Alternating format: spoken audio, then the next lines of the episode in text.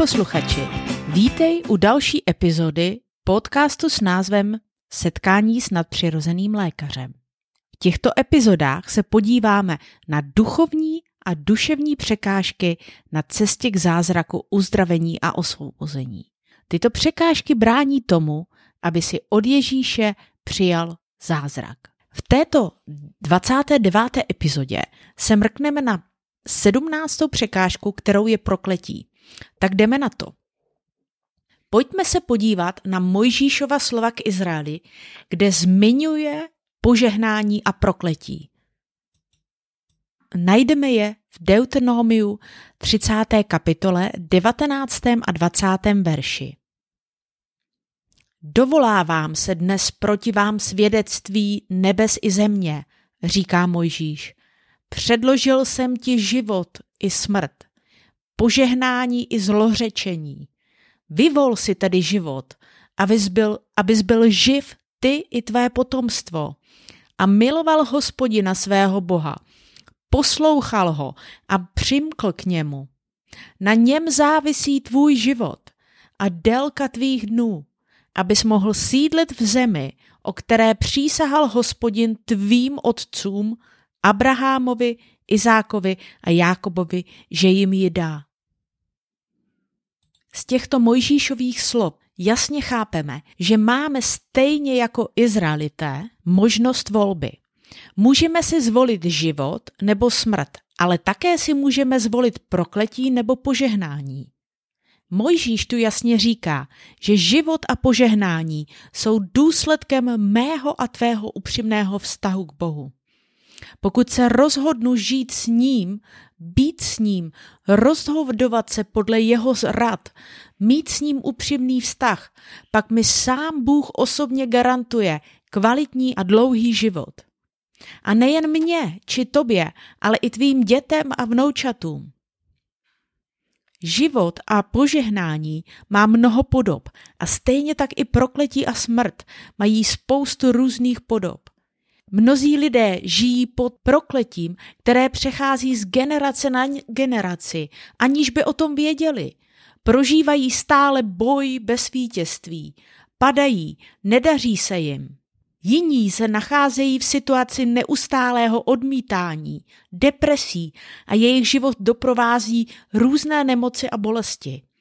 Další skupinou jsou lidé, kteří jsou ovládáni strachem a starostmi a jejich život je často velmi chaotický a strastiplný.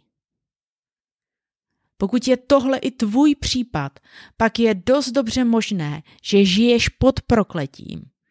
Ale mám pro tebe dobrou zprávu. Je tu cesta, jak se vymanit ze světa odvládaného prokletím a přejít do světa požehnání. Bůh nechce, aby si žil pod prokletím. Bůh má pro tebe lepší místo a tím je život v požehnání, pokoji, radosti, vysvobození a uzdravení. Pojďme se ale nejprve podívat na nejčastější druhy prokletí. Prvním druhem prokletí, na které se dnes podíváme, je neposlušnost vůči Bohu. Bůh velmi jasně říká, požehnání přichází skrze naslouchání Bohu a jeho radám. Naproti tomu pod moc prokletí se dostáváme skrze neposlušnost vůči Bohu. Do světra prokletí se dostaneme skrze nenaslouchání božím radám a jejich odmítnutí. Co si ale neuvědomujeme je, že když odmítáme boží rady, boží slovo, pak odmítáme samotnou osobu Boha. Svět požehnání přináší život, stejně tak jako svět prokletí přináší smrt. Podívejme se společně na Izrael a jeho neposlušnost. Izrael odmítl Boha a jeho zákony, zákony, které mu ukazovaly jasnou cestu, jak žít. Ale Izraelité se svými rozhodnutími stále více a více vzdalovali od této cesty, kterou jim Mojžíš jasně předal. Pomalu a jistě přecházeli na cestu prokletí. To pochopíme, když pozorně proskoumáme historii židovského národa. Porušování božích zákonů sebou vždy přináší prokletí. Prokletí, které porušováním božích rad na sebe sami přivoláváme. Toto prokletí je možné prolomit ve chvíli, kdy já i ty přiznáme sami sobě a hlavně Bohu naši neposlušnost a rozhodneme se jít po cestě poslušnosti. Pokud tohle uděláme, pak můžeme počítat s tím, že krev Ježíše Krista nás na této cestě poslušnosti průběžně očišťuje od každého důsledku neposlušnosti. A na této cestě poslušnosti přecházíme do světa požehnání. Druhým velmi častým druhem prokletí je rodinné prokletí. Na jedno uzdravující schromáždění v Holandsku přišlo hned 26 členů jedné rodiny. Všichni věděli, že si přišli pro vysvobození z prokletí. Toto prokletí působilo v celé jejich rodině. Okultní a temné moci vládly nad touto rodinou. Přišli všichni, rodiče, děti, vnoučeta i noví členové rodiny, kteří se ž- přiženili nebo přivdali. Všichni z nich trpěli pod okultními a démonickými silami. Všichni z nich měli nějaké problémy. Většinou šlo o deprese, strachy a jiné různorodé nemoci a bolesti. Někteří z nich byli úplně vyhořelí a nedokázali dost dobře fungovat v normálním životě. Malé děti prožívaly těžké dny a taky s nimi bylo těžké výjít.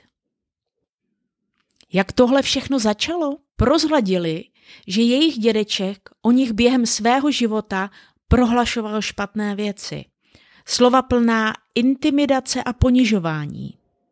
Potom, co zemřel, se rozhodli skoncovat s tímto prokletím, protože pochopili, že je překážkou na cestě k uzdravení. Ten večer byli všichni boží silou uzdraveni. Od tohoto prokletí byli naplněni radostí a nejen toto prokletí bylo zlomeno nad jejich životem, ale dokonce byli zbaveni i důsledků prokletí, tedy nemocí a bolestí. Třetím druhem prokletí je prokletí spojené s modlářstvím a čarodejnictvím. Dalším příběhem je život Reje. Rej byl hospitalizován na psychiatrickém oddělení jedné holandské nemocnice. Důvodem bylo jeho velmi agresivní chování a tím byl nebezpečný jak pro sebe, tak své okolí. Pod utišujícími léky jej přivedli na uzdravující schromáždění. Ve chvíli, kdy ho evangelista Jan Zalstra uviděl, prozradil mu duch svatý původ rejových potíží. Jan viděl starého hinduistického kněze s napřaženýma rukama a ústy plnými slov prokletí. Ale co s tím měl Rej společného? Rej byl totiž na pořbu tohoto muže a po spálení jeho těla našel Rej zub tohoto starého kněze. Vzal si jej a nosil jej stále při sobě. Od tohoto momentu začal být Ray velmi nervózní. Lidé kolem něj pozorovali, že pokud Ray držel tento zub v ruce, dostával se do transu. Jak čas plynul, jeho chování bylo stále agresivnější. A když se mu snažili tento zub vzít, tak se jim to nepodařilo, protože Ray tento zub spolkl. Tohle udělalo z Reje velmi nebezpečného člověka. Teď už nebylo jiné řešení než hospitalizace na psychiatrii. Potom, co duch svatý ukázal Janovi, že původem Rejova stavu je modlářství, tedy závislost na zubu starého kněze, který vnesl do jeho života skrze prokletí i démonickou sílu, která jej ovládala. Tato ďábelská moc a prokletí byly na tomto schromáždění prolomeny ve jménu Ježíše Krista. Rej byl okamžitě osvobozen a uzdraven od působení zlého ducha. Vysvobození z prokletí je potřeba uskutečnit předtím, než přijde boží uzdravení. Pojďme si to zrekapitulovat. Vysvobození z prokletí je potřeba uskutečnit předtím, než přijde boží uzdravení. Prokletí, které přichází skrze hřích, je prolomeno Ježíšem ve chvíli, kdy mu uvěříme. Vysvobození z prokletí neposlušnosti vůči Bohu bude prolomeno ve chvíli, kdy začneme věřit jeho slovům a žít podle nich. Vysvobození z prokletí modlářství je možné skrze moc a sílu Ježíšovy osoby při opravdovém vyslovení jeho slova.